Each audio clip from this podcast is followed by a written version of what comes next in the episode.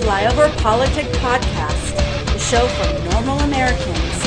From this undisclosed bunker, here's your host, Tony Reed.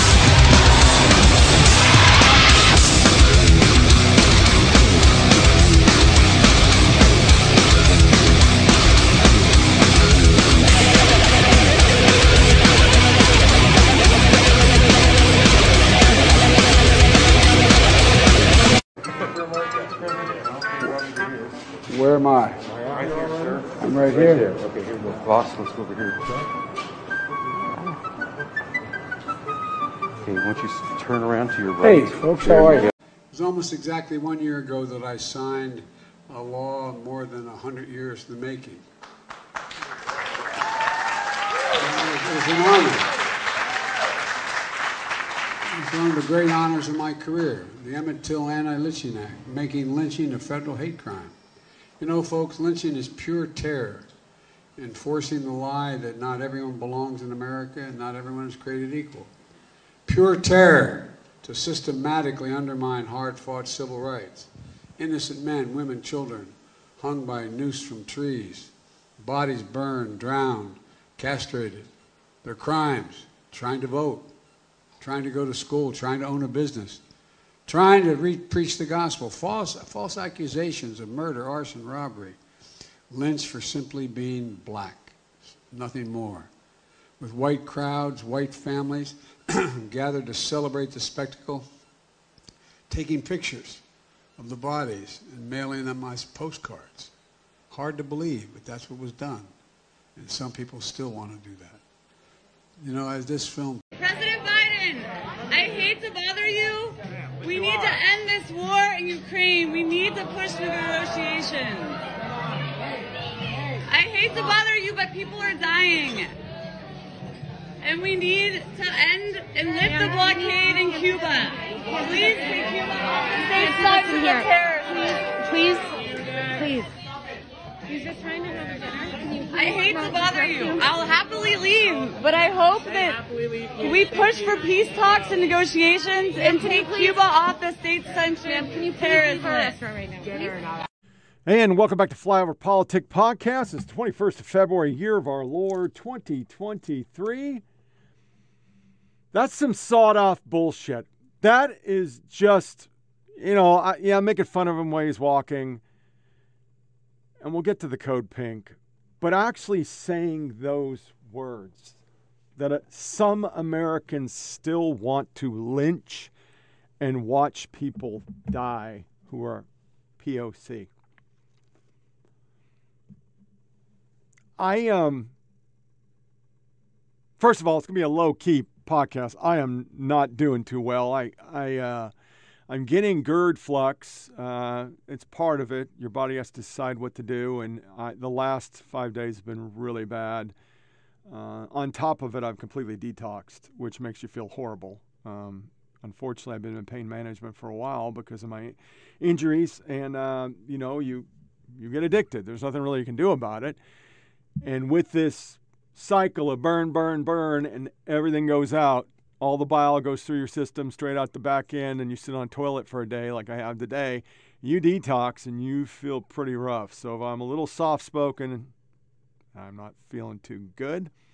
Uh, the benefit is I'm not nauseous. Uh, you know, I can sleep in a bed, but um, it's uh, just different. It's a different type of pain. I went from one suck to a new suck. But I remember seeing this and I watched it live. Um, we had flipped out of a show. We were watching a bunch of documentaries this week. And I saw him utter this phrase. I remember just staring at my TV, just speechless. I don't know why you would say that unless you wanted to divide America. I don't know why you would say that unless you were a horrible person. The percentage of people that want to see people get lynched is well below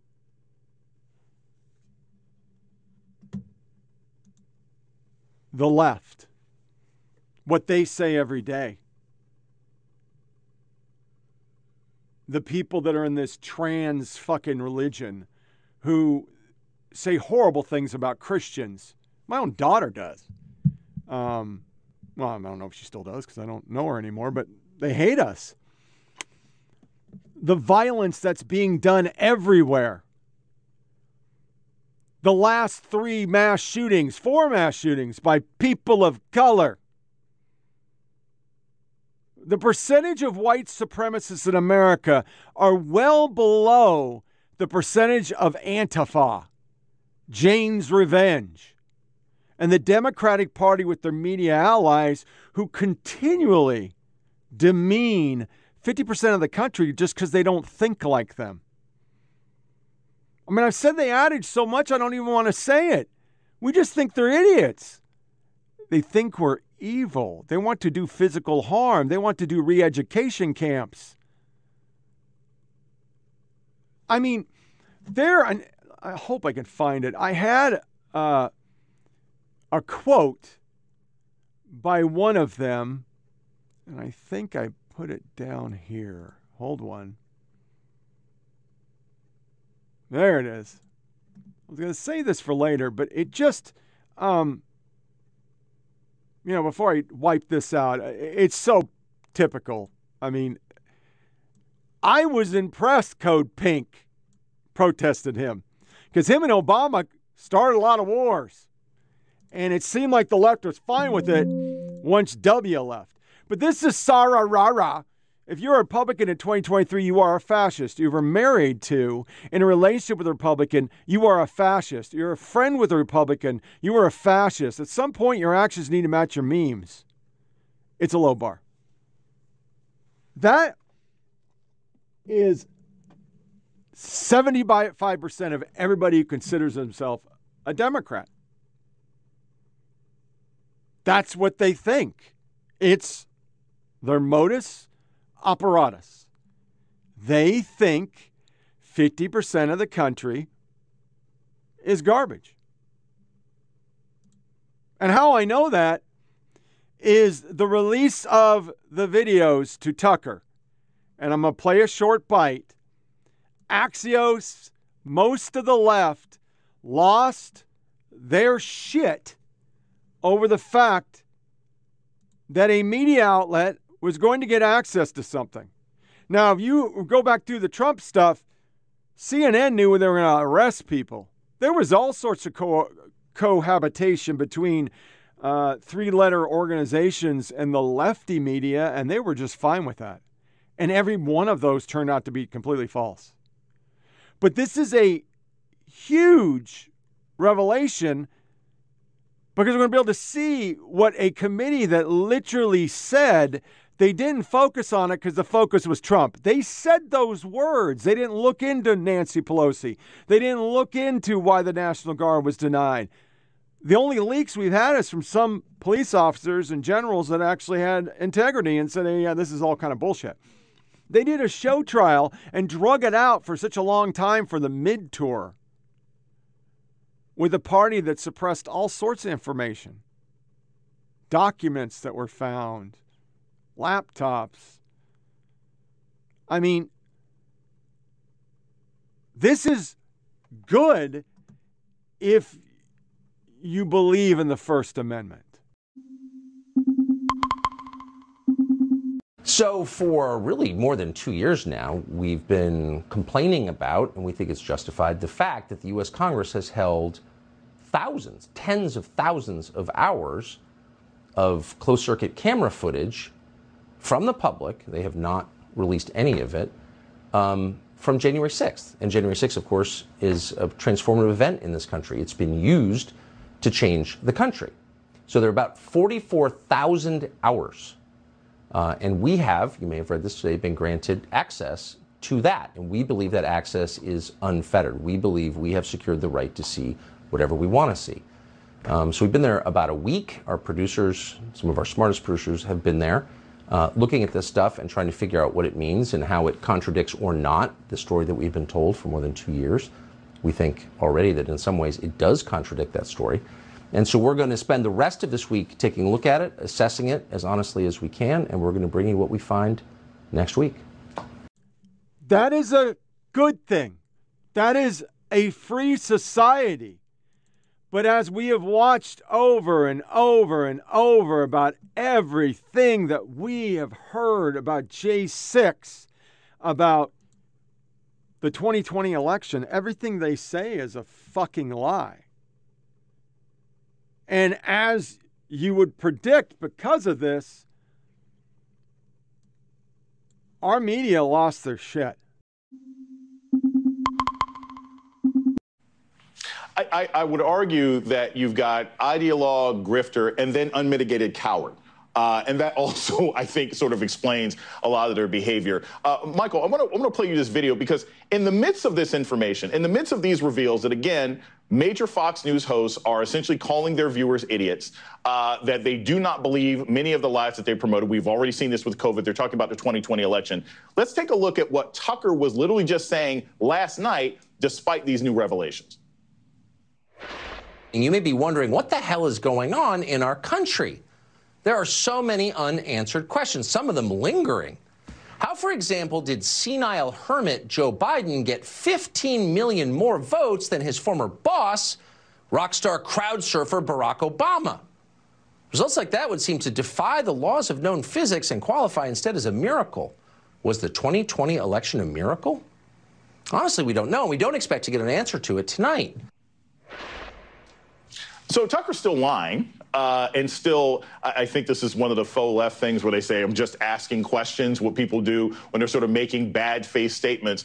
You know, Michael, what does it say about the current state of the Republican Party or the viewers or the party itself that Carlson is still lying, despite the fact that he got busted with receipts yet again, being exposed as a charlatan and a fraud and an abject coward? There's a court case that's going on. It won't happen about the stupid tabulation machines. It's a high bar. Everybody knows this is just bullshit. And it's to go after Fox crap. Because if you went after every time somebody said that voting machines were suspect, they'd have to take out most of our networks who did it during Hillary's loss, who did it prior to Obama in 2012, who did it during Bush. It was the left that had hearings on voting tabulation machines. It wasn't the right. But of course, our media is not going to say that. They have spent their time propping up a piece of shit. A guy who cares more about Ukraine than he does a town in Ohio. That's just a, re- a, a fact. That's not spurless accusations. It's just a fucking fact. They don't give no fucks about red states. And this making him sound like he did something. There were people even said it's really ballsy that he went in there. Do you actually believe there wasn't like a ring of fighters around him? Does anybody believe that wasn't happening? But as they go on this quest of, hey, it's all fucking bullshit, you got Andrea Mitchell softballing. You have CNS, CNN host Colorado, uh, coddles Colorado Governor Polis and goes after Rick Scott. So we got DeSantis, Rick Scott. Melber, oh, I'm going to do that one separate. Um, a report of a poll, 40% disapproving of immigration, and then they never talk about it again. MSNBC historian Biden was brave like Lincoln during the trip. This guy jerks off to Biden uh, and the rest of the networks. This historic trip, which you all know, let's be honest, if Trump would have done this when George Bush did this into Iraq, it was careless. Uh, the 25th Amendment should have been invoked because what happens? And uh, just the first 14 second clip about Biden going into Ukraine. The sycophancy in our media trying to prop up an 80 year old guy that can't form two sentences with a thesaurus and a dictionary is kind of embarrassing. Um, I've been here for the past five days. I have not heard any explosions. I have not heard any air sirens until about half an hour ago, right when uh, President Biden was in the center of Kiev, as, as Clarissa was, was just mentioning. Let me ask you, what does Governor Ron DeSantis not know about black history and the black experience when he says that slavery and the aftermath of slavery should not be taught to Florida school children? I don't know what he knows and what he doesn't know, but I know this. Any push to censor America's teachers and tell them what they should be teaching in the best interest of our children in in partnership with the parents of America is, I think, um, wrong-headed. I, I got to commentate on that. Who is telling teachers and parents what must be taught to kids? Is it the right or the left? Anybody? Anybody? They're the ones pushing CRT and LGBTQIA in there. It's not the right doing that, it's the left. So I, I just think it's so comedic that she would ask that question and she would answer that question when the reality is it is the left setting what our kids learn, not the right. I, want to bring up some recent Gallup polling on immigration. These numbers caught my eye. 63% of Americans in this poll saying they're dissatisfied with immigration, 40% saying they want to see it decrease. Uh, if this is political theater, right? If that is the reason that Kevin McCarthy is at the border with Republicans, does that theater have an audience? It does, Alicia, and regrettably, it's because the border continues to be broken and we don't see any solution. And you heard President Biden there invoking Governor Ron DeSantis of Florida. You're a governor as well. One of the things that DeSantis has been in the headlines for recently was saying that this advanced placement course on African American studies he believed imposed a political agenda. You're a governor. Is that how you would spend your time?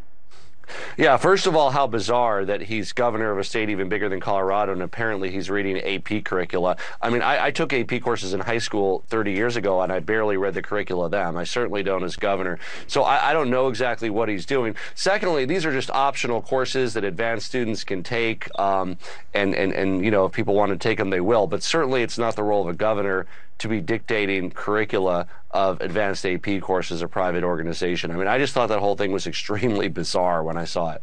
You referenced the president's address Tuesday night in Washington, his State of the Union address. There was one line there. You know, we've talked about the Republicans in the back and the forth there, but there was one line that he made about energy. And I know you've talked and focused on energy prices a lot in your state. I want to play that moment of what President Biden said. And when I talk to a couple of them, they say, we're afraid you're going to shut down all the oil wells and all the uh, oil refineries anyway, so why should we invest in them? I said, we're going to need oil for at least another decade. And that's going to exceed and beyond that. We're going to need it. Governor, I don't think it was supposed to be a laugh line. What'd you make of the president and his comments about at least another decade?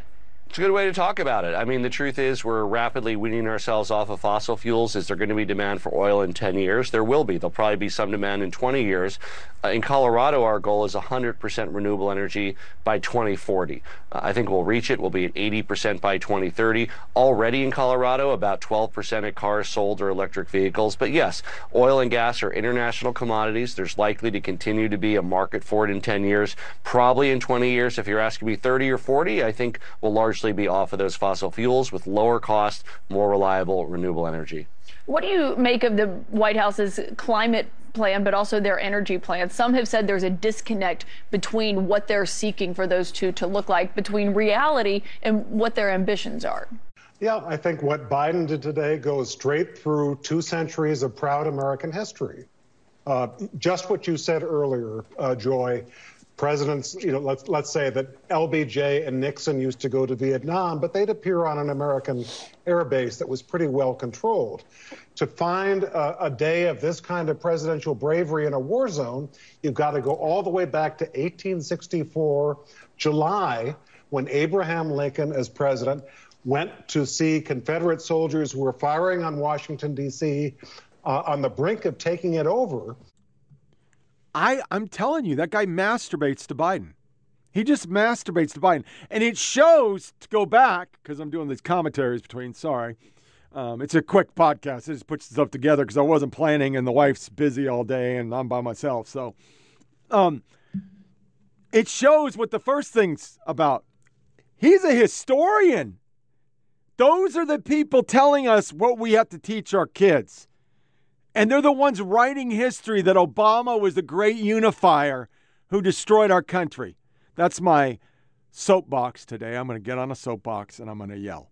Um, but that's that's what they do. And and then when you you go through the rest of this media, these are the people writing history, shoving it in books, and forcing it down our kids' necks. We begin tonight with President Biden's secret and historic trip into Ukraine, a daring act by a sitting president visiting a war zone and one where no American troops are serving. The journey planned in secrecy and unannounced, playing out in the overnight hours, and it comes just as the world is set to witness the one year anniversary of Russia's invasion of Ukraine.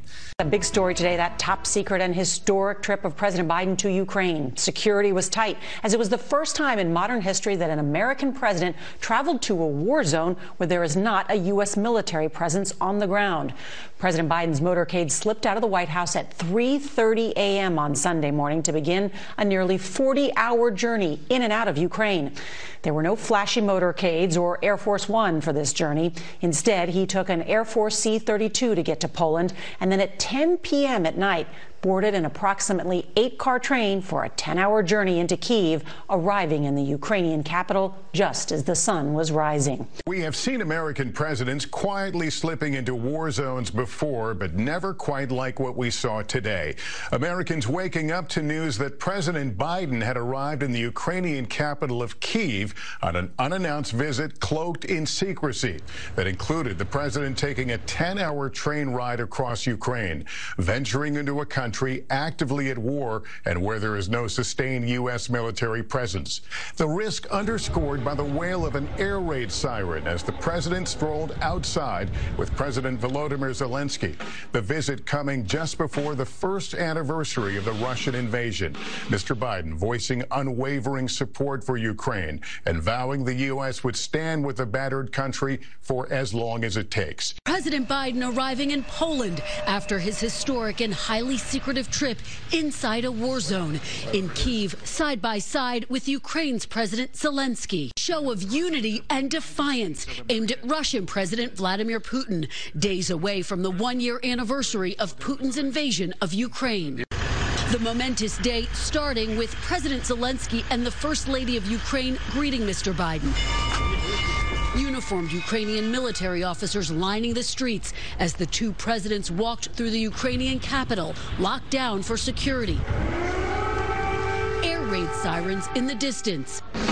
Then, this dramatic moment, laying a wreath at the wall of remembrance for fallen Ukrainians anybody who doesn't believe there was big time security, there were SF on the ground, there was fucking military all around that, are smoking fucking crack.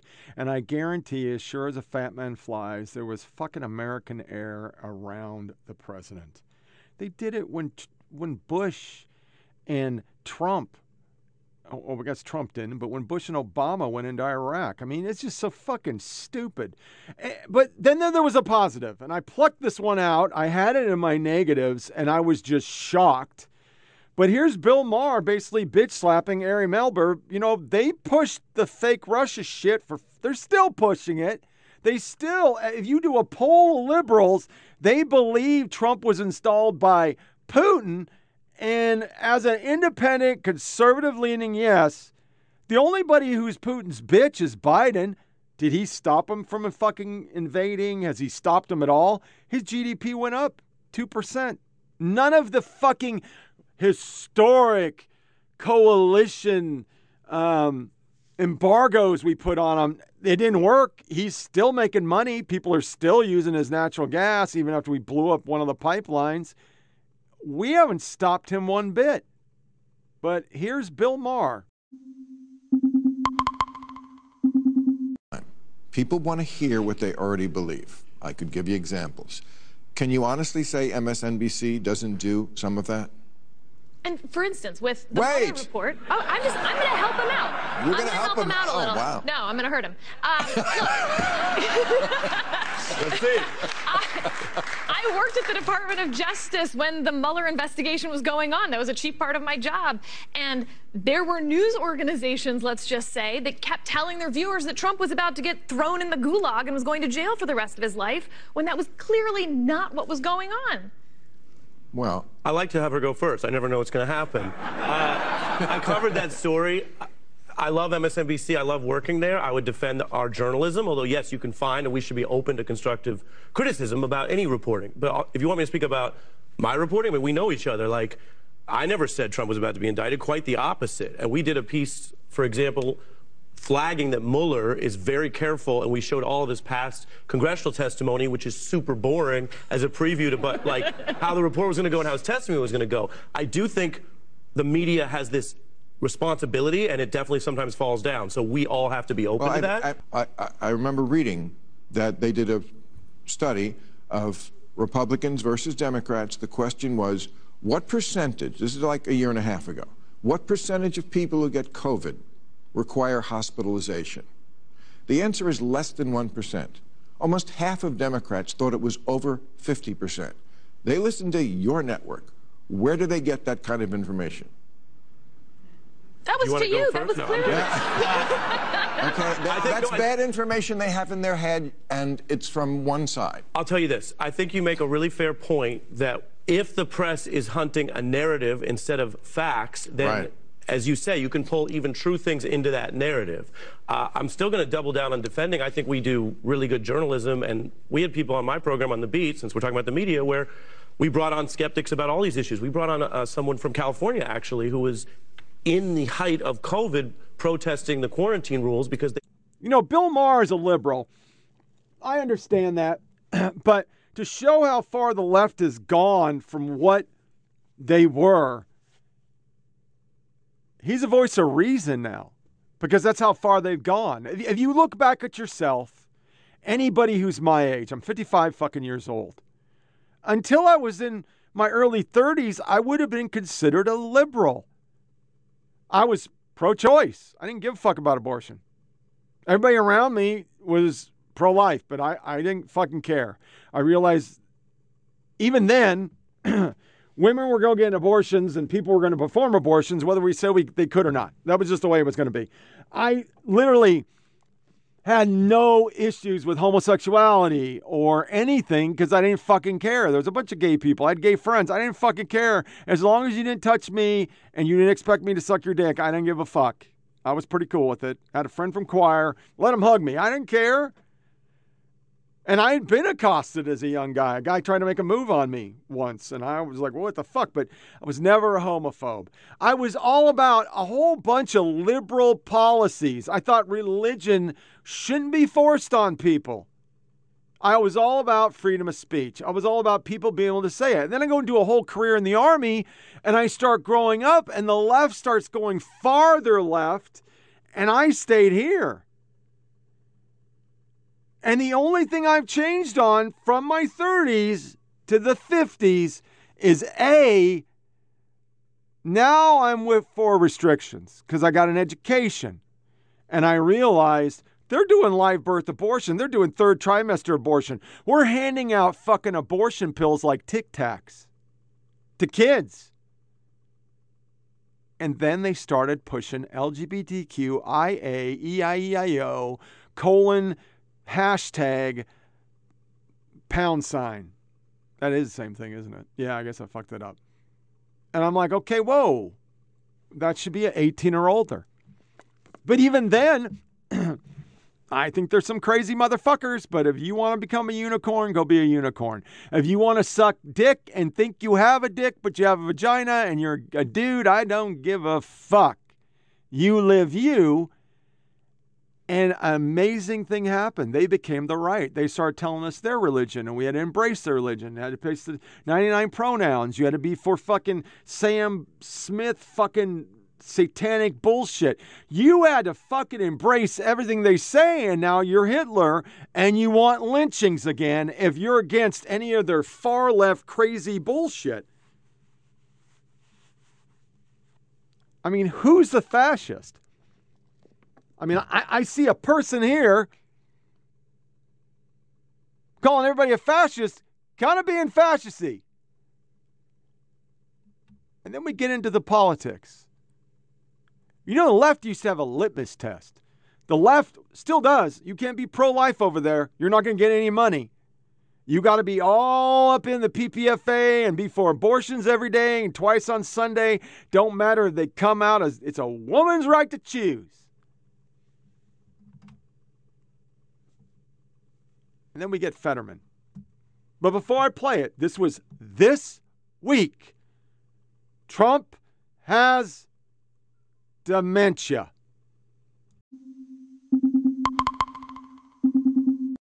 President Biden received a clean bill of health yesterday following a routine physical exam at Walter Reed National Military Medical Center in Maryland.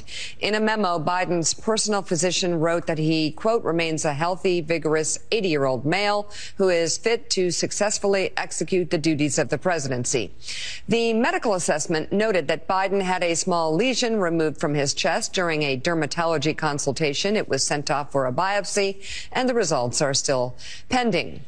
We tell you all of this so that we can, I don't know, take a trip down memory lane. Oh, Here, this will be fun. yeah, why not, right? It's always good. Mm-hmm. Here's, here's Dr. Ronnie Jackson after Donald Trump's physical, if that's what you want to call it, when he was president in 2018.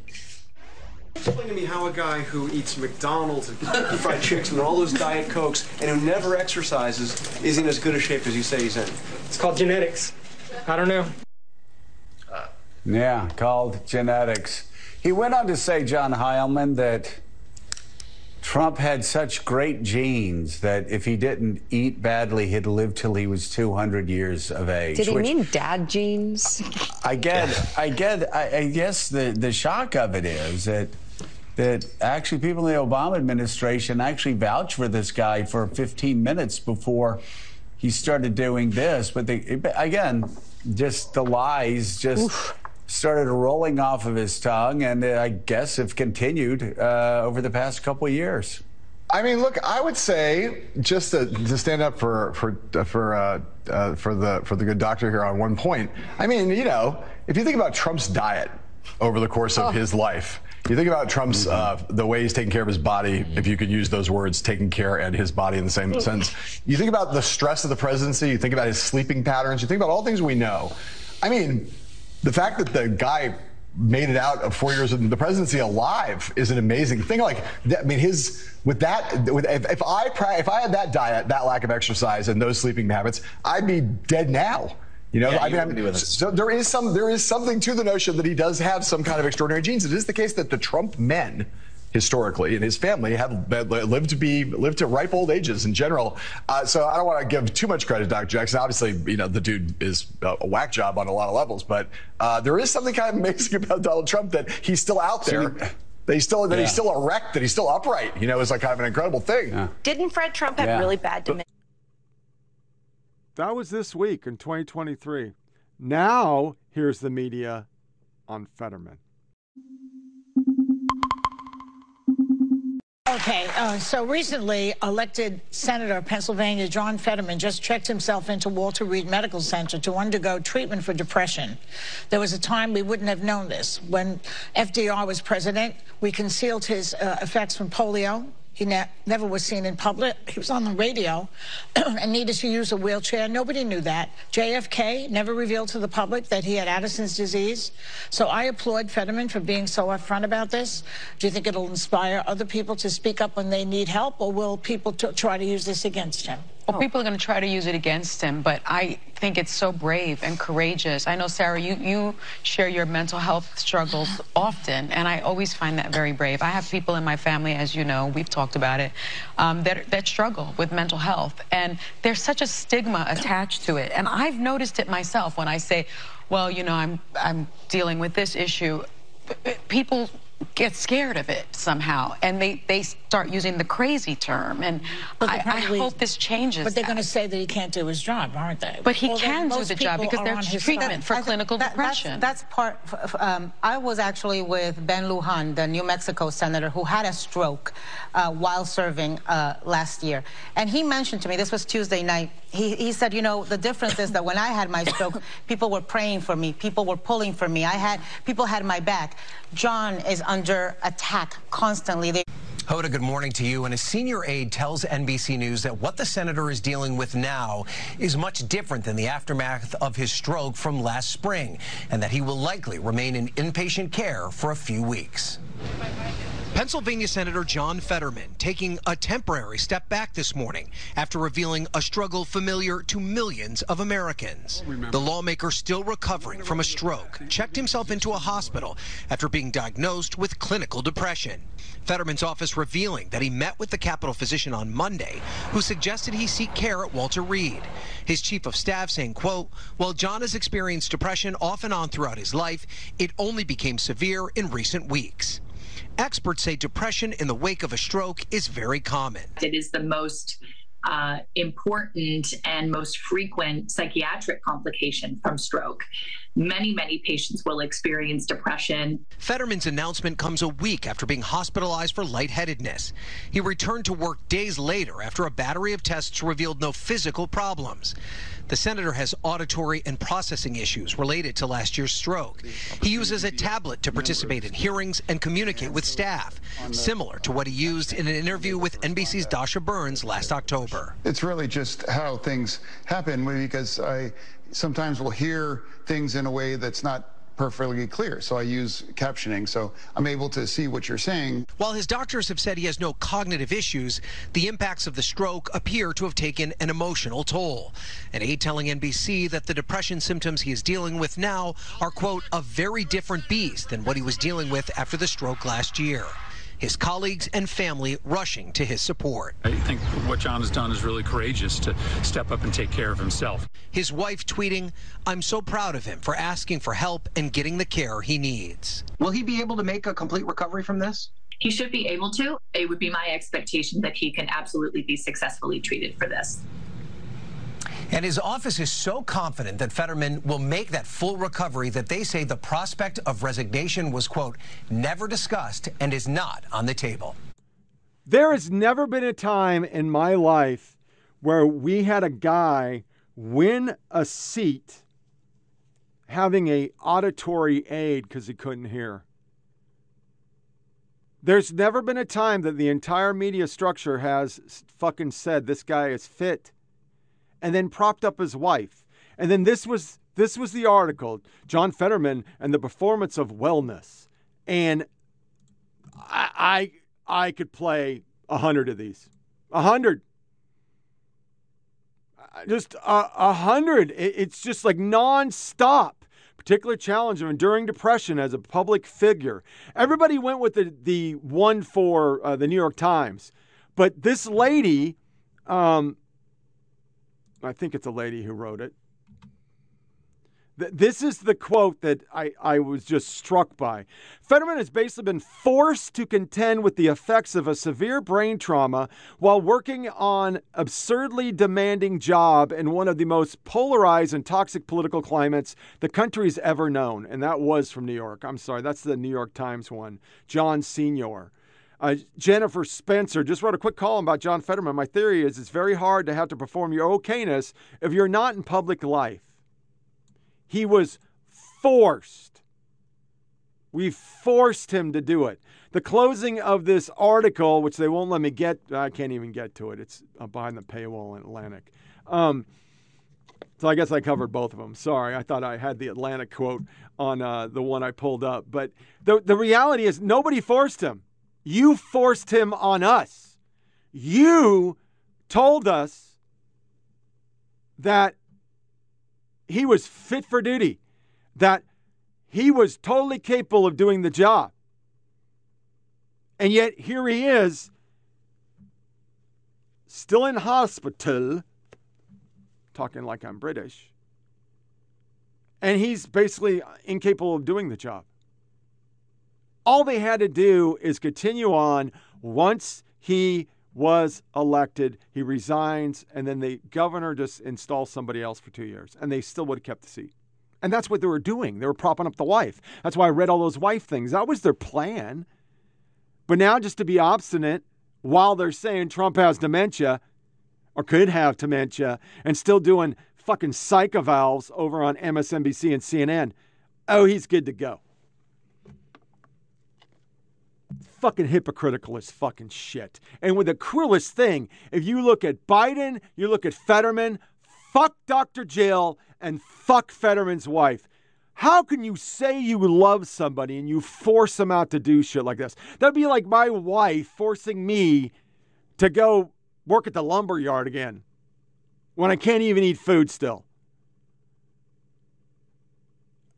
How do you say you love somebody and you make your 80 year old husband who has a hard time walking and speaking go out there? How do you do it? And now you're going to force him to go for another run because you like the power. It's your power, your accolades. Let's be honest, the paper doesn't write a lot about Joe Biden or Fetterman.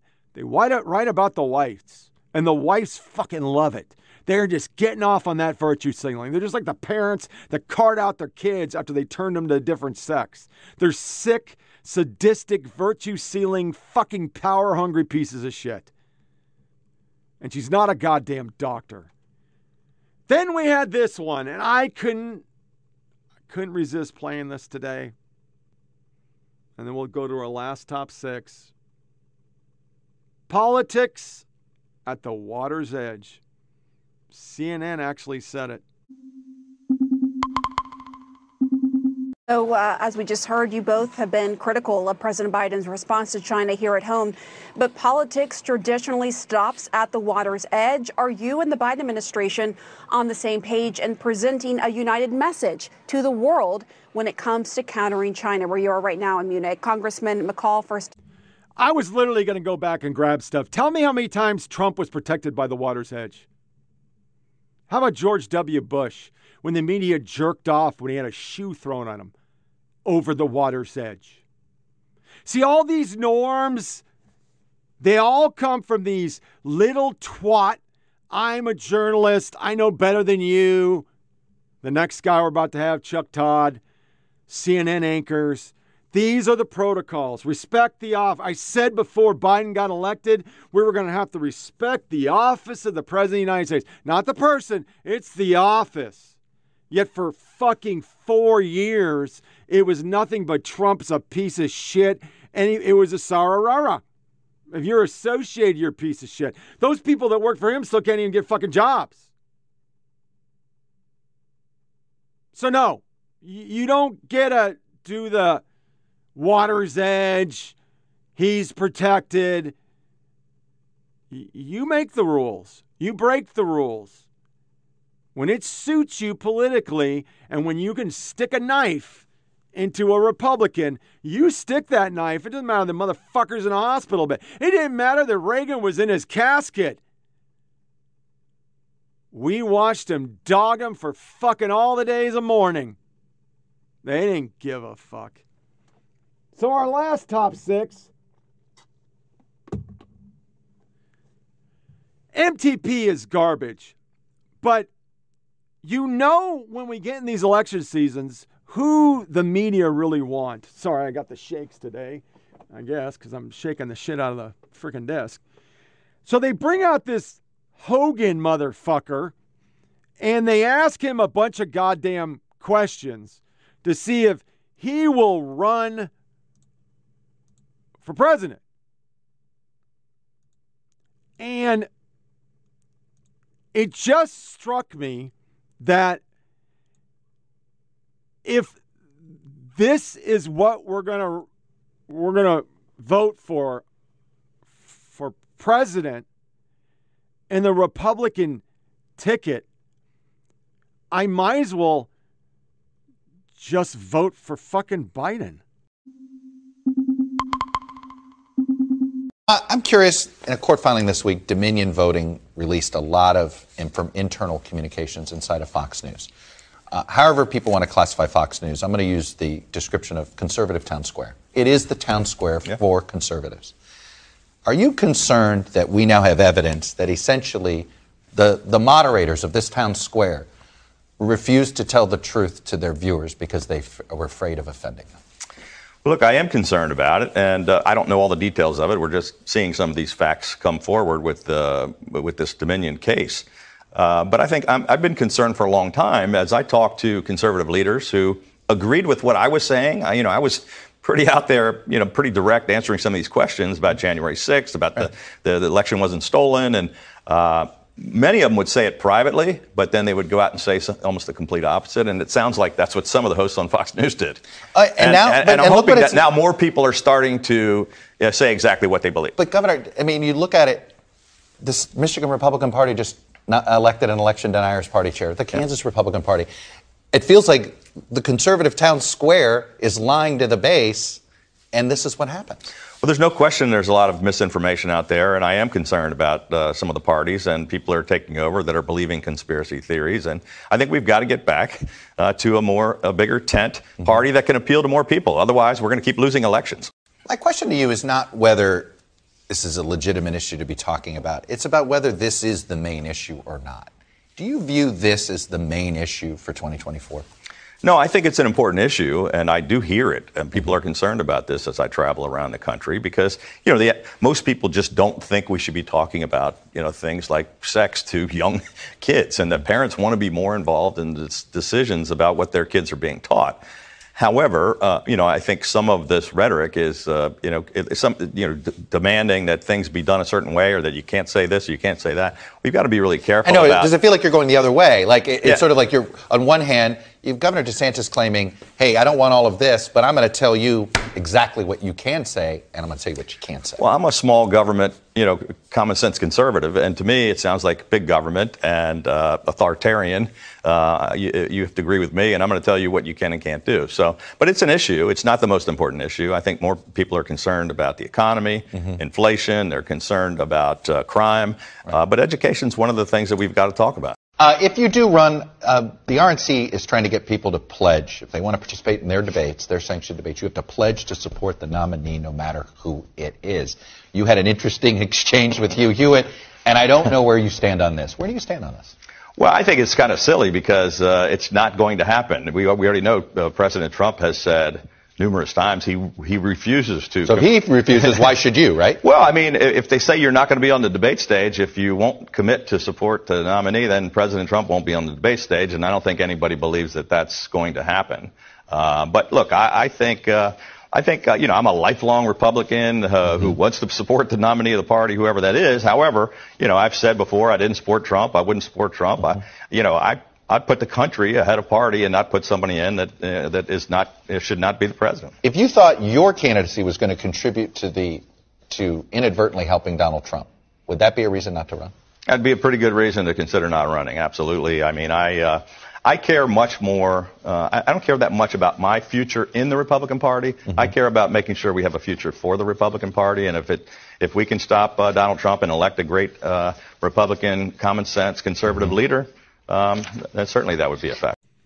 See, that cat is brought to you by the media.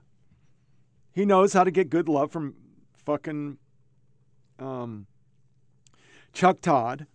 He's basically an independent. He's very liberal on most things, and that's what they think a good Republican president is. They don't want one that fights for the other 50% of the country because they don't know anybody who's the 50% of the country. They just don't. And to prove it, well, there it is. I never truly understood Fox News until now. That's Brian Stelter. Big thing because the, some of them knew it was bullshit but still aired it. Some of them didn't want it aired.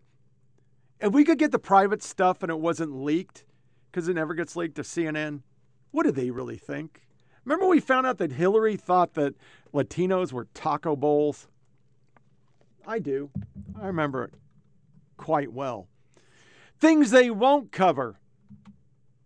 Everything you need to know. Wisconsin, eh, the blue states are still blue stating. They're going to rig 2024. They're still going to do the mail in. You're not going to change anything. It is a farce. This The FBI linking them to white nationalists. Everybody's a white nationalist that doesn't believe what they believe. I mean, come on. This week, WAPO.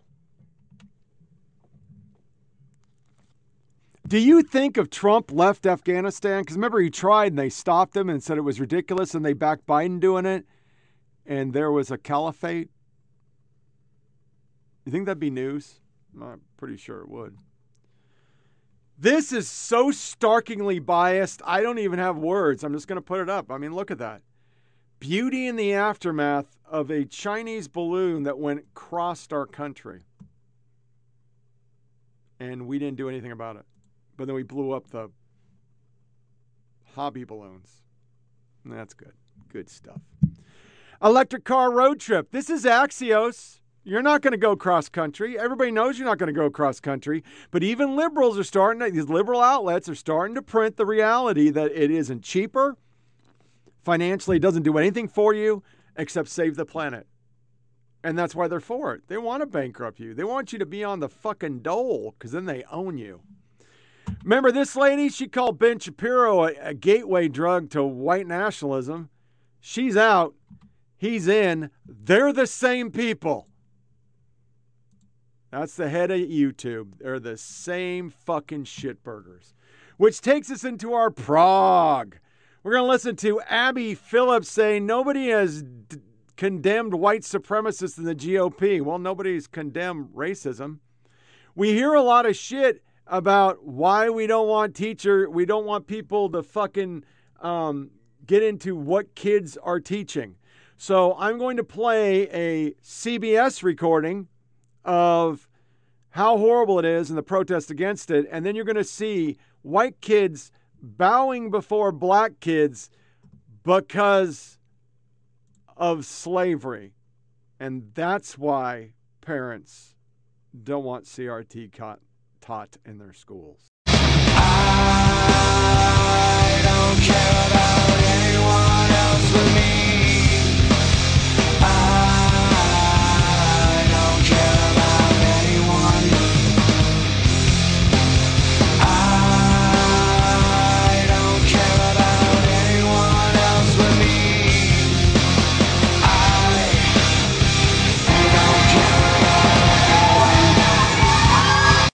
Have to say, I mean, before you jump in, Jeremy, it, it's a little disheartening to also see that happening. I mean, I think it's fine to to do all of that, but to not address uh, the real. I mean, there there are some real you know nasty elements of the Republican Party, white supremacists and others who want to align themselves with that party, and nobody is really condemning those people, but. I mean, there, there's a big sense for me in both this message from Tim Scott and this message from Nikki Haley, where they are trying, it seems, to find some kind of middle lane that unifies both the Trump supporters and the anti-Trumpers. Um, that, that that they're trying to carve out that lane, but is there really a clamoring for it? You know, well, in the we begin this half hour with the controversy over Florida's education reform law championed by Governor Ron DeSantis. Protesters marched on the state capitol this week in response to DeSantis' rejection of AP African American Studies courses in Florida's public schools. The Republican governor has also championed an education reform law that has led to books being pulled from classrooms and school libraries.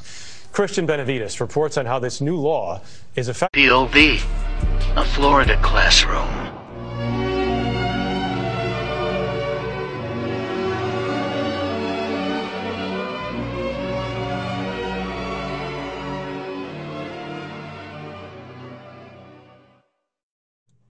That's just that's just fucked up.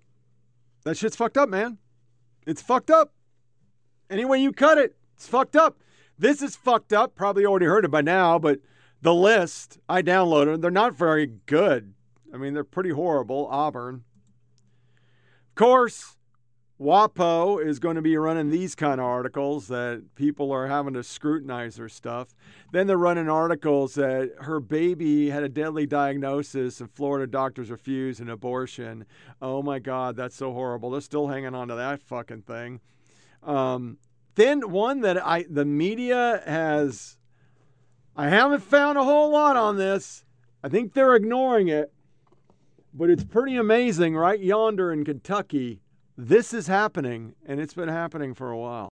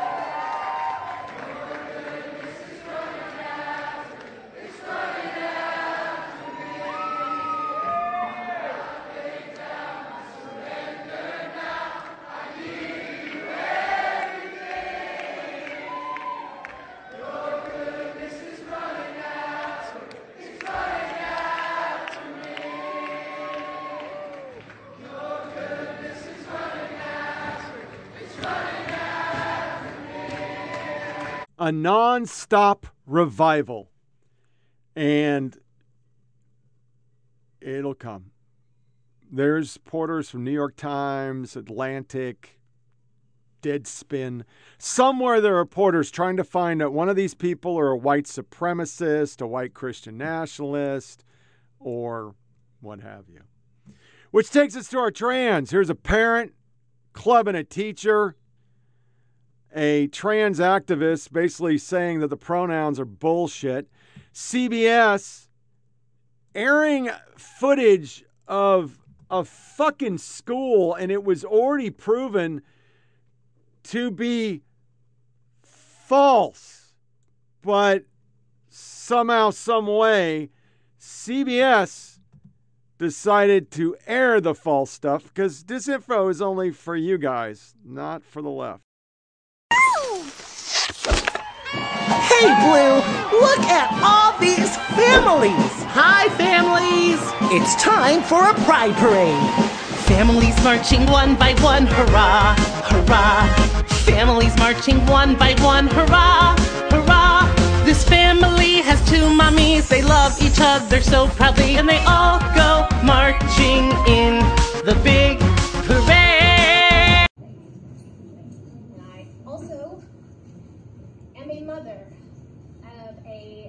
10-year-old pansexual who came out to me this year and was incredibly grateful for the books that you had available. I would not be coming to this library if you had not approved those books and made them available for my family. I'm not into all the other bullshit. I think what other bullshit? the they and them. Yeah. And all that extra shit that we added during the pandemic because everyone Mm. was so bored on their fucking houses. They just started to make up more shit and more, shit. More shit. stuff, more stuff. Yeah. That's where the conservatives like me because I'm just real. Yeah, you There's do have a conservative vibe they to and you. them. You're trans, you're male or you're female. And you're standing on people that. get so mad when I say that. How are you a they? What the fuck does that mean? It's stupid, is what it is. Yeah. But you need someone like me that looks like me to say it. Because if you say it, it turns into you're homophobic, you hate trans people, you hate gays. And it's just how you feel. You don't hate anyone. You just think it's stupid. to read. Without a diverse variety of books that represent my students, I can't get them interested in books. Here's my book, Prison. In January, as the state celebrated Literacy Week in schools, Phillips says she was told to pack up her classroom library. We were being directed until all books could be vetted and we w- could be sure that we were in compliance with the state laws. Duval County Public Schools, which includes Jacksonville, said it would conduct a formal review of all books. While that review is ongoing, classrooms and school libraries look like this. Under Florida's HB 1467 law, beginning this year, school books have to be reviewed by a media specialist to ensure they're free of pornography or certain race based teachings. From kindergarten to third grade, the books must be free of instruction on sexual orientation and gender identity. The school district reminded educators violating parts of the law could lead teachers to be charged with a felony. They've come for teachers over masks. They've come for teachers over books. Teachers have been called groomers. Florida Governor Ron DeSantis signed several new education laws that he says empower parents. Floridians want our school system to be about educating kids, not indoctrinating kids. Sixth grader Jonas Walter fears one of his favorite books may be banned from the classroom. Because there's a boy who likes a boy. They are so butt blind to stuff like this. I mean, this this, is, this stuff's on the internet. They see it on Twitter.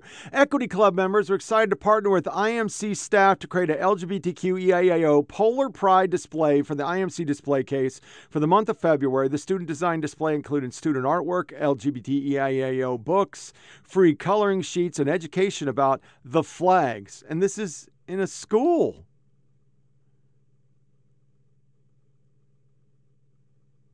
Yet, when you do stuff like the following, the media does get involved. Evidence? I will repeat what I just said. Are you unaware of that I will body of repeat what I evidence? just said. You said that you're a trans woman. I trans female. Yes, ma'am, sir. Do you have a penis?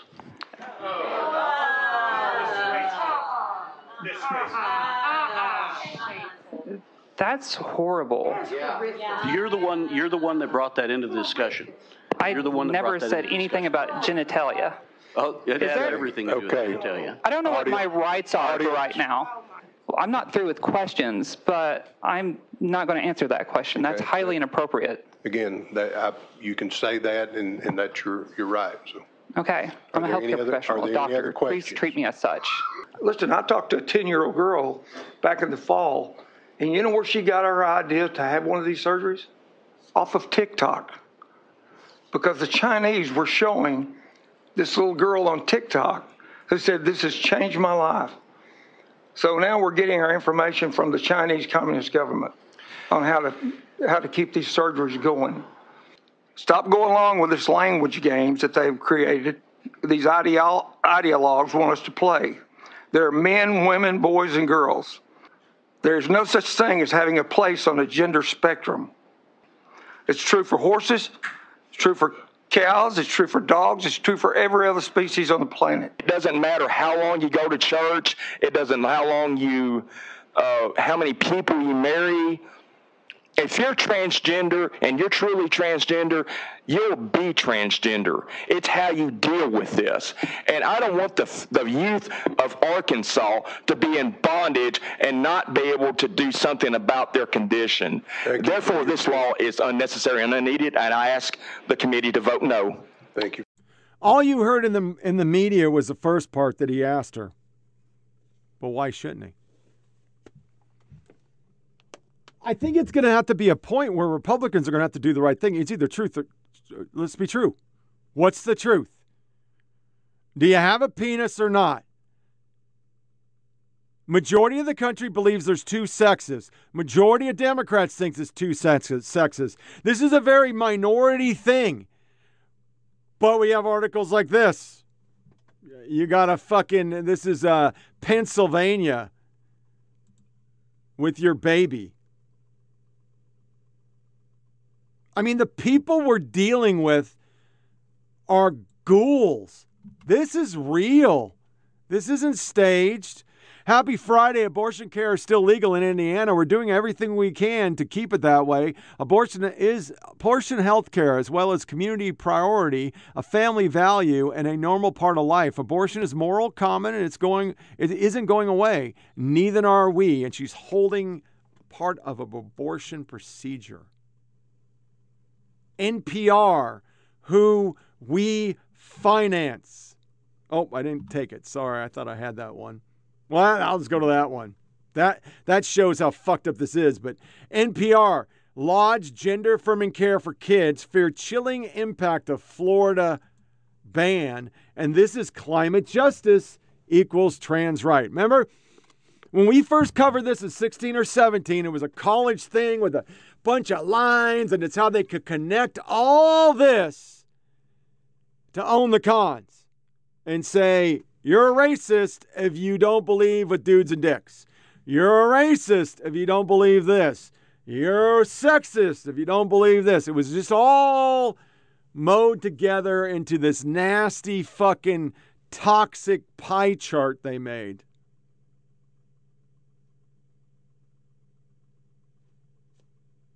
I mean, it, it is so bad. God needs to be gendered. NPR. Remember, I got suspended off Twitter, not bitter anymore. I'm just citing it for saying that it was a mental health or unhappy people, and uh, because of this new religion, we don't talk about vet suicides. We talk about the straw man argument that all these kids who self reported to a Trevor Project and a GLAAD survey are having suicidal ideations. That got me suspended. But you can attack Christianity, you can attack Catholicism.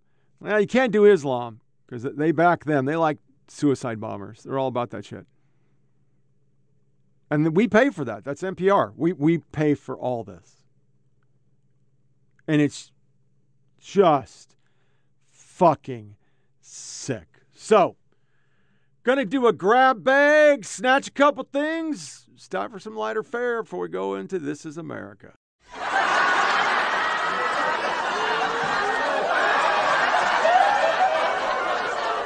I'm not sure you can put it into words, but the emotion that you're feeling right now, how much heart went into this win? Oh, it's everything I got. It's the only speedway car we got. There's no way I was going to bring it home without the steering wheel of the trophy, and that was it. This is for all the short track racers out there that don't think you can get to this level.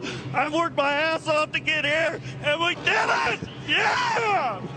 We heard at the World Economic Forum, right? We heard the Brian Stelter yeah. was there. Brian Stelter. Brian Stelter's now at the World Economic Forum. What can we do about these problems? he looked very comfortable there, didn't he? Of course he does. He's with evil lizard people that are trying to control the world. That's his bosses. He knows how to handle that kind of situation. I've been around evil, evil lizard people. He looked he, looked as happy as as maybe he's ever been. Well, he's probably very excited just to be working again in any f- way, shape, or form. That's true. You know, I mean, he's not a guy that really is supposed to be in front of a camera, right? He's supposed to be a journalist, but he's not even good at that. So he's what he's doing now is holding water for the evil leaders of the world who want to institute hate speech policies nationwide and you know centralized digital currency and they want everybody to eat bugs and you will own nothing and be happy. This is the fucking people he's working for now. Because he's basically a prostitute, and you know they they hired him to go over there and do that, and he's like, "What, what can we do? What can we do better? Uh, What can we do different to get everybody to stand in line?" Depending on the mission specifics, this can include heavy artillery and vehicles.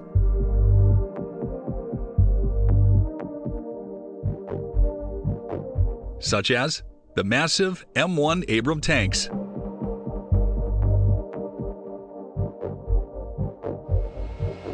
It can also include palletized cargo, Humvees, and even boats.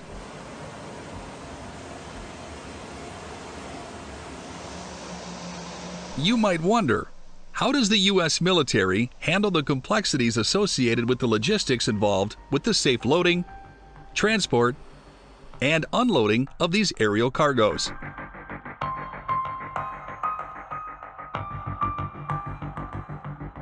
These are carried out by specially trained crew members who supervise cargo handling.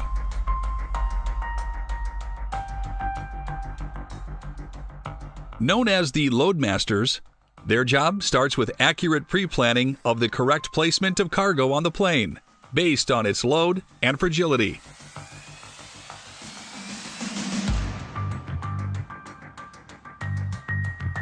They apply scientific and mathematical principles to load aircraft properly and are vastly experienced in operating the Loadmaster software.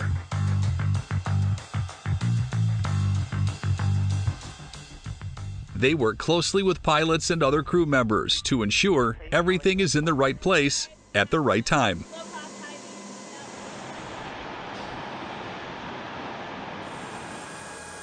Loading an aircraft is actually an exact science.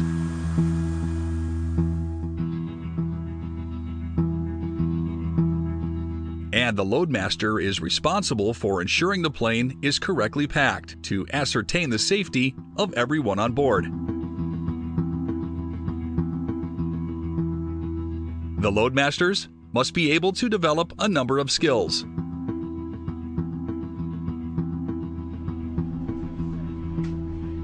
They must be able to assess situations quickly and effectively as they arise.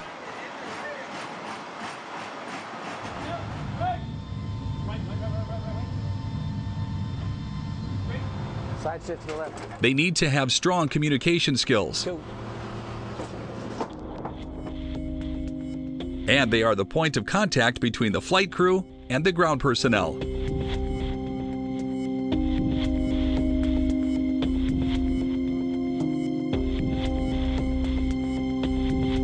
Apart from handling loads, they also monitor weather conditions several feet above the clouds and communicate with the pilots regarding potential hazards.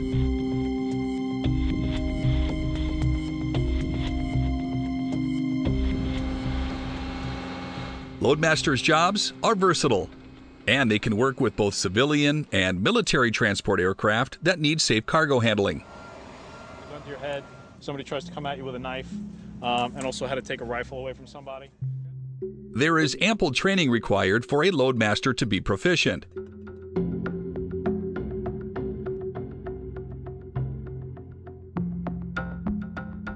And one of these includes the service tail trainer exercise.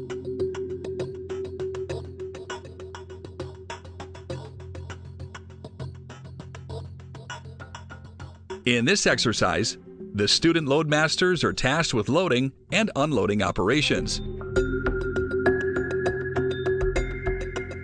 In addition, they are taught the skills of cargo restraint calculations, the proper use of checklists, and passenger relations.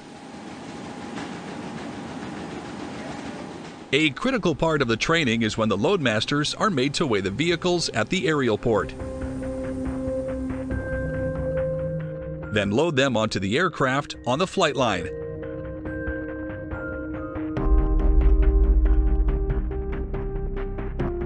They do all of these while ensuring proper weight distribution for flight.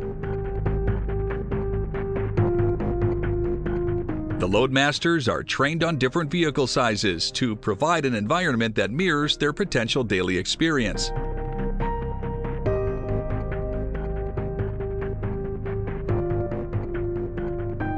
They are made to configure different sized cargo. Maximize the load and wood shoring. And build effective support to load or unload cargo onto aircraft. Another type of training needed to become a loadmaster is offload training. As usual, there is a pre planned calculation of the offloading process.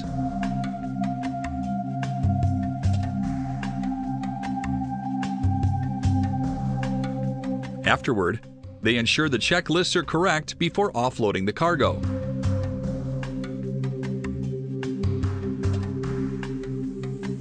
The cargo offload must be accurate and according to plan.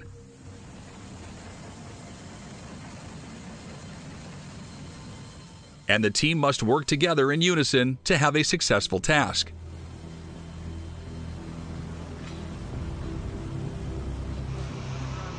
As part of their technical training to become proficient loadmasters for the military, they are trained on loading the Humvees onto an Air Force C 17 Globemaster III cargo aircraft.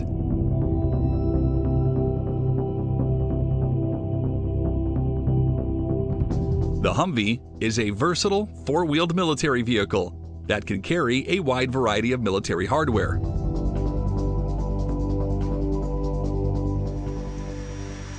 To do this, they pre calculate the Humvee's weight and how to best use the tight spaces on the C 17.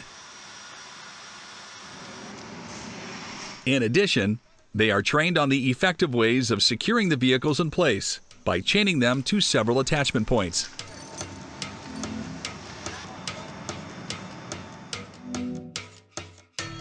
Whether the transport aircraft used is the C 17 or the C 130 Hercules, the process of loading and airdropping is the same.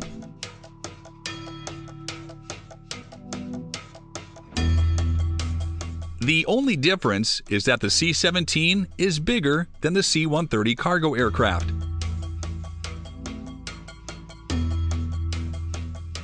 The Loadmasters have a huge task on their hands, especially when it's time to airdrop these vehicles.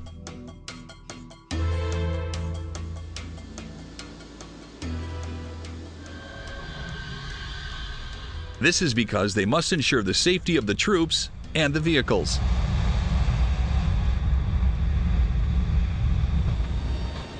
Hence, they are also trained in the airdropping process, which consists of various activities. At the drop destination, the pilots ensure that the C 130 drops the cargo at an airspeed of around 140 knots.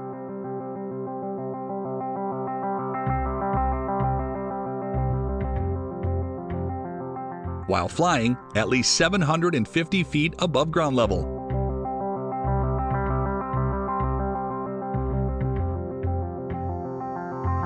As soon as the navigator gives the green light to drop the cargo, the loadmaster releases the drogue to pull out the large extraction chute.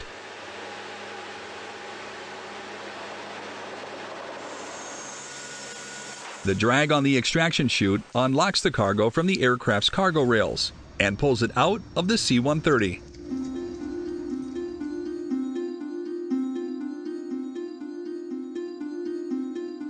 To further improve the skills of the loadmaster, they are also trained in the techniques of providing airlift and airdrop support for the U.S. Army.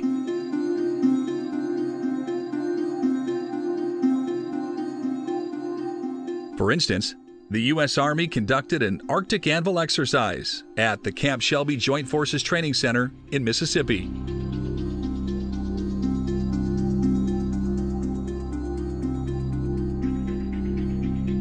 The training lasted through the whole month of October 2019. The exercise is a multinational force on force training that involves dropping cargo and equipment from a moving C 130 in the air.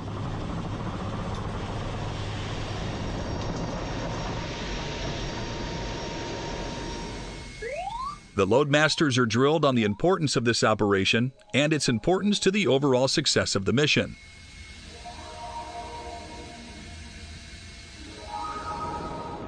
They are made to know that driving a supply truck to an austere location on the battlefield is not an option. Yeah, I know that was a long soundbite, but that Air Force one was pretty badass. Um, when I went to Pathfinder school, I had to memorize the formulas for computed air release. And you had to get all the rollers and how many rollers they had, and that's how long it would take to get off the plane and the throw and the drift. And you did all this bullshit. And it was all for stuff like that pallet drops, Humvees, yada, yada, yada. And you took a test on it. So it's just a computer doing it, but you have to know this stuff. Now they got rid of the school. And the first soundbite, you know, Rogan one, and Stelter is a prostitute, but that guy is, I think, in his 40s and running up the hill, doing what he did, he was just smoked. And I just thought it was neat watching a guy like that um, win, and it was an ARCA race. Uh, the rest of the weekend sucked. Um, there was a concept going around that I root for number 19. I think there's a 19 on this somewhere. Yeah, there's a 19. And it was uh, his 19th try at the Daytona 500 um, on February 19th. But what ended up happening is he got taken out on with 19 laps to go, and that's how it ended. It was just the fucking worst. I was crushed. And then Gregson, my other driver, because now he's up there, so I root for both. Um, he got taken out um, in the next crash. So uh, it was nice to see a young kid win it, or not a young kid, but you know he's a one race team. Uh, he's got a big sponsor, Kroger, and he won it, and not the big names, which was kind of cool. So we're going to go into our liar fair. Our first section is going to be over Twitter, and most of this is due to the fact that people are dogging Taibbi and all these guys, and um, it's bullshit. This is America. Don't catch you slipping now. Don't catch you slipping now. Look what I'm whipping now. This is America. Don't catch you slipping now. Don't catch you slipping now. Look what I'm whipping now. This is America. We know that the government had an extreme amount of influence on Twitter. They made their wishes very clear um, to the executives at the company repeatedly about who they wanted to be deplatformed and the type of information that they wanted to be either removed entirely or flagged in some way. So we know that there was direct pressure from the White House on Twitter to behave and you know have the platform work in a certain way. Number 1. Number 2, we know that Twitter then had a variety of systems in place from sort of um, algorithmic systems to human beings working to take down certain types of information, either labeling things as misinformation or um, or actually suspending certain accounts. Um, so you have these things sort of working in tandem. You have the government, you have kind of computer algorithms working, and you have people um, who are actually making decisions about the, this content online and the sort of and what I tried to cover with my reporting on it was the interplay between these three things. So we're going back, and this is uh, Twitter 16.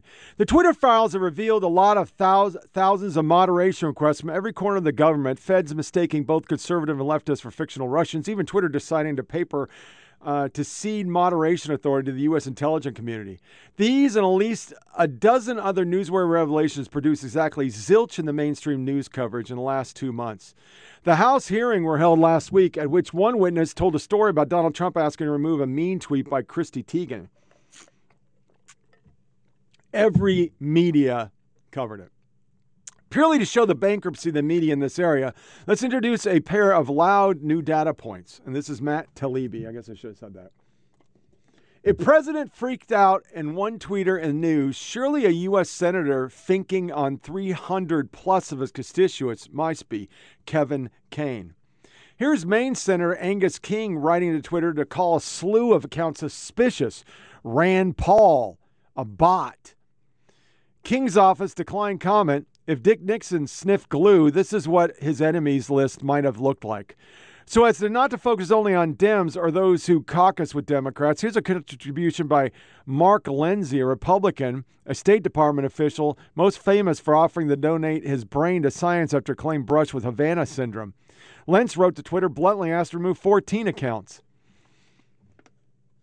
That's the State Department. That's bad. I noted before there are many crazy requests in Twitter records from officials wanting foes taken off Twitter with California's Adam Schiff effort to ban a reporter and stop any and all search results about a staffer making Angus King's spreadsheet gamut look minuscule. The fact that mainstream outlets ignored the Schiff story but howled about Teigen shows what they're about. Response like this are designed to keep blue leaning audiences, especially focused on moronic partisan spats, obscuring bigger picture narratives. The real story emerging in the Twitter files about a ballooning federal censorship bureaucracy that not aimed at either the left or the right, but at the whole population of outsiders who are being systematically defined as threats. And that's just one of the greatest tweets I've ever seen. Beginning in March, we'll start using the Twitter files to tell this larger story about how Americans turn their counterterrorism machinery against themselves to disastrous effect through little known federal agency, the Global Engagement Center. Until then, if you find yourself in King's List, please DM. Thanks to Twitter file contributors like Shellenberger, Lee Fang. Now understand, we're facing people are causing this. This is a bank that opened and had to close. Is it a bank? Chase temporary closure due to human feces, and then they just closed the bank forever. because it's better to have wokeness than to have reality. And I think even a more important one is this random video. All right. This is truly, you know, we talk about left and right at nauseum, but it's not left or right. It is elites and normals, and this video proves it. I have a master's degree because when I got certified, I was told I had to have a master's degree to be an Arizona certified teacher. We all have advanced degrees. What do the parents have? Are we vetting the backgrounds of our parents? Are we allowing the parents to choose the curriculum and the books that our children are going to read? I think that it's a mistake. I'm just speaking from the heart. Um, the one line that I love is uh, we must remember that the purpose of public education is not to teach only what parents want their children to be taught. It is to teach them what society needs them to be taught. We Her name was Miss Messing. And though almost every teacher I've ever met is liberal and they're arrogant assholes, I mean, I had two in laws. The first time they met met me and they knew we were serious because my wife told them. Um, we drove up. I mean, it wasn't the most auspicious of fucking good meets because I'm wearing shorts in the winter and boat shoes, which was the fashion in the 80s. And I put the car in a ditch. And uh, my father in law did look at me like a dork. But the first thing my mother in law, God rest her soul, who did turn around and like me later, did was she literally handed my wife to be a bunch of letters from her ex boyfriend because he was in college. And they made comments to her that they, she shouldn't marry an army guy um, because we're uneducated.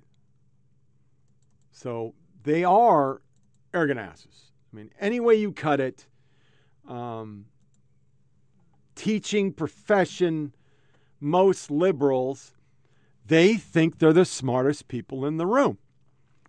And you, a commoner, looking out for your child, whether you be black, gay. I mean, I played videos of so many different demographics coming on and going, whoa, cease fire. I'm not having my kid get taught that every white kid is a racist just because they're white and white people had racism because black people or white pe- people had slavery when black people had slavery.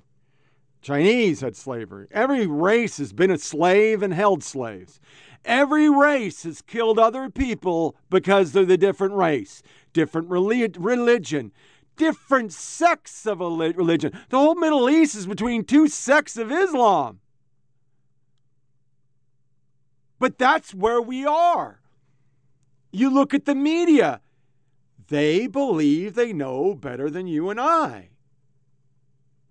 When I met them, from that one dickhead that I can never remember his name who got fired for sexual harassment, wouldn't even talk to me. I've seen numerous people bump into Chuck Todd. He won't talk to them because they're beneath him. He's an important person. And these teachers, once again, every one of them have a degree and they think they're better than you because you don't have a degree. Is it in the military? Yes, I've spoken many times on here. I don't know how many officers said I am very articulate for an enlisted man. Wow, you know a lot for an enlisted man. We have a class problem. It's not left and right. There are fucking righties like Marsha Blackburn who looked at me like I was a piece of shit on her shoe when I was breaking out, which she didn't even know, which did happen later, and I never got a comment. And after breaking that whole thing down to a Democrat, he said, You're not my constituent. Because he didn't want to talk to me. I was a commoner. I was a nobody. Even when I was in AUSA or at the tourism or when I went up to Washington. The people around me, they liked me because I was a funny guy and I had a credit card and I donated to their shit.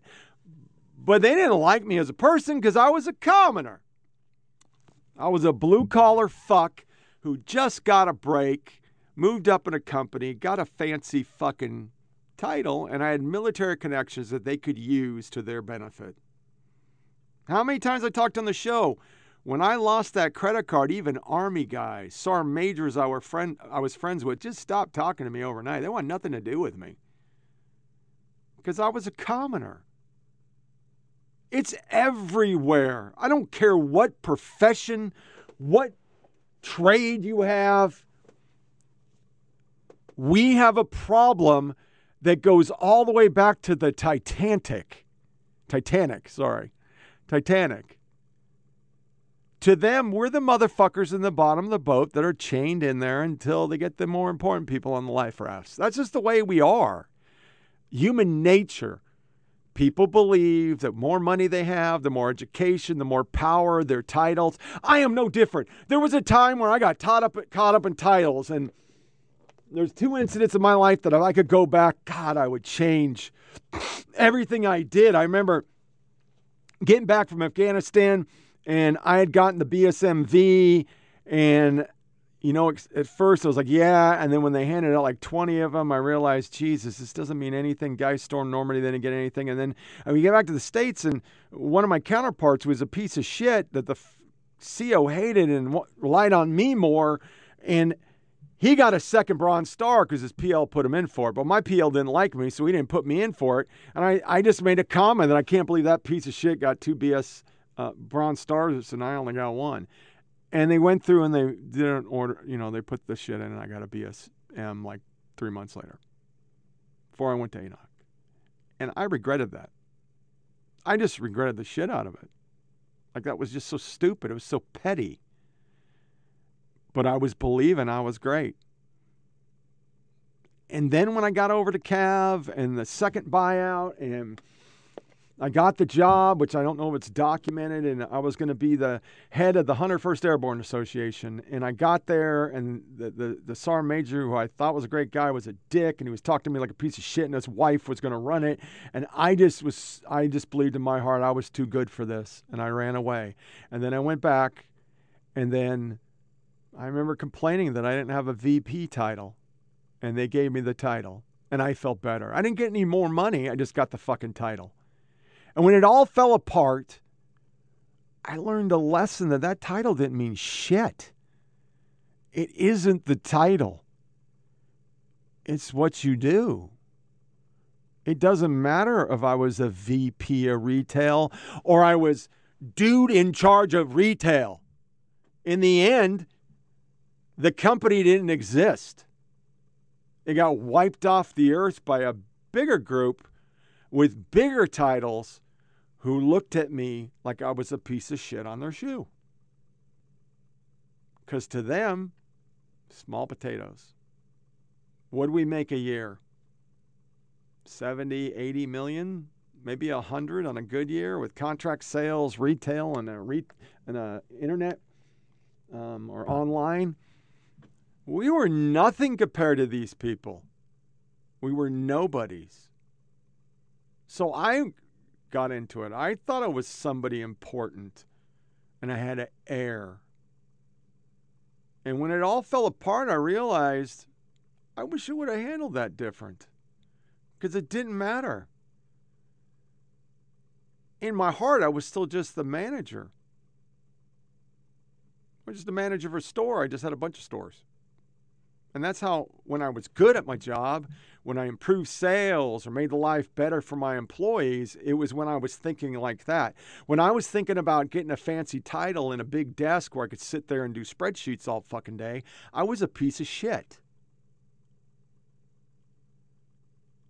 That's our world right now. And it just happens to be the majority of people running around with master's degrees believe that dudes with dicks are real women, that every white person is a racist, that all people who don't vote for Biden or the left are white Christian nationalists.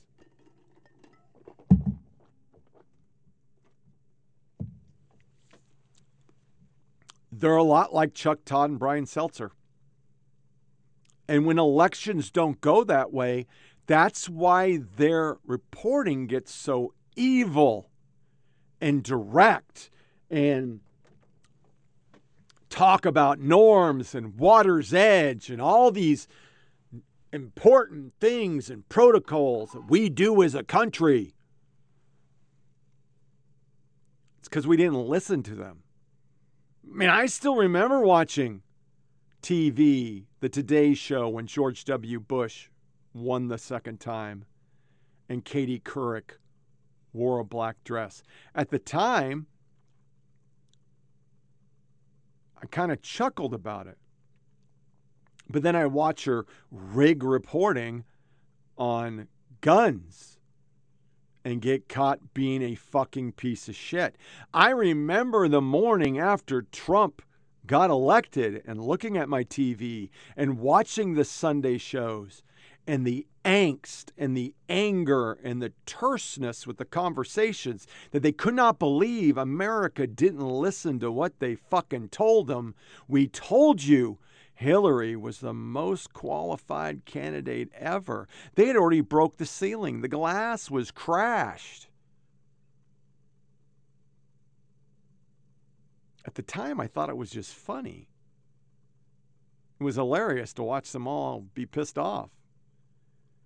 But what I didn't see, that's why they rigged 2020. That's why they will rig 2024, 2028, 32, 36, 40. You name a date, they're going to rig it. They're going to justify mail in ballots. They totally 100% realize 81 million votes is normal because it was a crisis election to save democracy. And Joe Biden is a grandpa. He's a great guy. They will, with a straight face, tell you that Trump has dementia and Biden is a fit as a fiddle president. They will, with a straight face, tell you Fetterman's being forced to do something while he's very ill because people are mean bigots we're just a bunch of fucking ableists. They will continue to string along that you're a goddamn Nazi if you don't think a four year old should be getting hormone treatment. And you don't buy that CRT and LGBTQ doctrine, a religion they have made to give people something to believe in since they don't believe in religion. You don't buy that, you're just a white Christian nationalist Nazi. They will, with a straight face, say it's good to believe all those things, and it's crazy that a church in Kentucky has had a frickin' revival going forever. They will tell you with a straight face that you need to go buy that $60,000 Tesla and pay more money to charge it than you did with your gas, and then it's good for you to have $8 eggs. Stop eating breakfast. Stop wanting so much. You don't deserve that much. You're an uneducated fucktard. Just sit there and suck it. You don't deserve good things. You don't deserve the foods you want. And the foods you want's killing the planet. You don't deserve to have kids. How dare you say somebody shouldn't live birth abortion? These are all the people. And it all comes from their false belief that a fucking piece of paper that they went to school from, while most of us, like my brother in Oregon, we're doing hard work to get qualified to make big money actually knowing how to do things, not understanding concepts. I mean, my whole career, I met maybe a few officers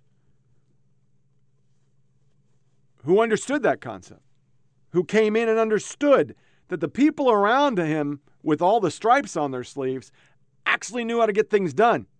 They knew how to do properly motivate and direct people. They knew more about tactics than they'd ever know because they did platoon time, then they were an XO. That's a year away. They do staff time, year, maybe two years. they finally become a captain. It's a year, 18 months, maybe two at the max, and they're back to staff time. And then they get lucky when they make Colonel, they get a year, maybe 18 months, maybe two, and then they're back in staff time. Then they brigade, and back in staff, and they're never there. But that guy with the stripes was there as a private. He carried the AG equipment. Then he moved up to be the machine gunner. Then he moved up to be a team leader. Then he was a squad leader. Then he was a first platoon sergeant. Then he was a first sergeant. Then he might have done some staff time or he went and did recruiting or he was a drill sergeant or instructor or he went out to be an OC. But then he came right back and he was a first sergeant. Then he did some staff time and then he was sergeant major. He was always there. He was always with the troops. He was always on top of every new change and doctrine and gear and everything. It didn't matter that he had a fucking degree in underwater basket weaving. These people knew more than him. That's our problem. When I get wrapped up in bias, really, if I want to be brutally fucking honest, it, it isn't that they are Democrats or progressives. It's that the Democrats are their kind of people. They're overeducated jackasses who think they're the smartest person in the room and that if we don't listen and do what they say, we're fucking idiots. So, over my 55 years, 25 of it, maybe, well, 20, really paying attention, all these comments just keep getting ratcheted up. Ratcheted up. It, it didn't even have to be Trump. It could have been another Republican. 2016 would still been the same way. You didn't elect Hillary. You're a fucking moron. And so it would have gone from what it used to be with Chuck Todd, the uneducated middle class voter, Anybody who's been with the show a long time, especially Matt, you know I was bitching about that. He would say that all the time. He would pull out his data download that look at these moron, uneducated fucks. And he'd even say, hey, I don't mean it that way. Well, now it's just right up to white Christian nationalists, MAGA. We vote against our self interest. How many articles did you hear that in 2016? If for some reason their 2020 mass mail in stealing, changing 80 voting laws, cooking social media, only reporting, only Google searching, just all that, all that shit hadn't worked, and Trump would have won again, how bad would it be now? If 2024 their plan doesn't work, which it's going to, even if it's DeSantis, it doesn't matter who it is they're going to cook the books, and Biden's going to get reelected. But if it doesn't, white Christian nationalists will just be a nice little nickname. They're going to go straight up Nazi. You're just a fucking Nazi, un American, just un American. I mean, January 6th, they know it's not remotely even close to what Antifa did for three months in 2020. They know it. But the problem is, those were low rent, uneducated people who dared to desecrate the Capitol. They walked in to Nancy Pelosi's office. They walked into the Senate chamber. Who the fuck are they to do that? Because it isn't our house, it isn't our capital, it's not our country. We are the hand servants. We are their slaves. We make everything work so that they can get chauffeured back to their fancy apartment order on fucking goddamn Uber Eats or some fucking thing to have somebody come bring in their fucking expensive meal or Instacart their groceries. We just make their life function. They know they need us, but they don't want to hear from us. They know we're part of the country, but they don't want to hear our opinion. We're just here because they need us. I mean, they're not going to go out and dig that ditch. They're not going to fix their car. They're not going to repair the fucking roof when it goes down. I mean, that's why they like illegals, really. If you really want to look at it, they love illegals because they're super quiet. They don't want to get deported. They will go and work under the table, get paid less money than they should, but they get shit done. They know their place. Shut your fucking mouth. Shut your hole. Know your role. And that's our problem. We don't even elect normals. We just don't. Every one of our representatives have never lived our lives and they don't fucking care to. They didn't even want to hear about it. They just don't. And that's not me just spouting off. I've been there seven times and talked to all sorts of fucking goddamn politicians. They were just trying to get us out in front of their face. Yeah, yeah, yeah, yeah. See you, bye. We were just something on the count. They had to do it because it's Fort Campbell. We care about Fort Campbell. I can't show I'm not a, caring about Fort Campbell. We love the troops. God bless the troops, yada, yada. What's next? McConnell was the most important definition to me of how disconnected our leaders were. They didn't give a fuck.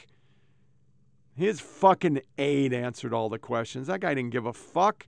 He was thinking the next thing. He was moving on, man. It was just something on a calendar that he had to do because it's a block he's got to check. But in the end, Fort Campbell's just there to bring more money, give him more power, because it's all about them. They're on the deck of the Titanic when it's going down. We're on the bottom. So that wraps up another episode of Flyover Politics Podcast. Share with family friends. Go to SoundCloud, Flyover Politics the K, Rumble 482467, and go to foppodcast at gmail.com to email me and tell me to go fuck myself or suggest a topic. Remember to disconnect from all your devices. Don't give the yeah yeahs. We're going to roll with the next podcast, 24th or 25th. We'll go 24th or 25th of February, year of our Lord 2023. As always, thanks for listening. You take care.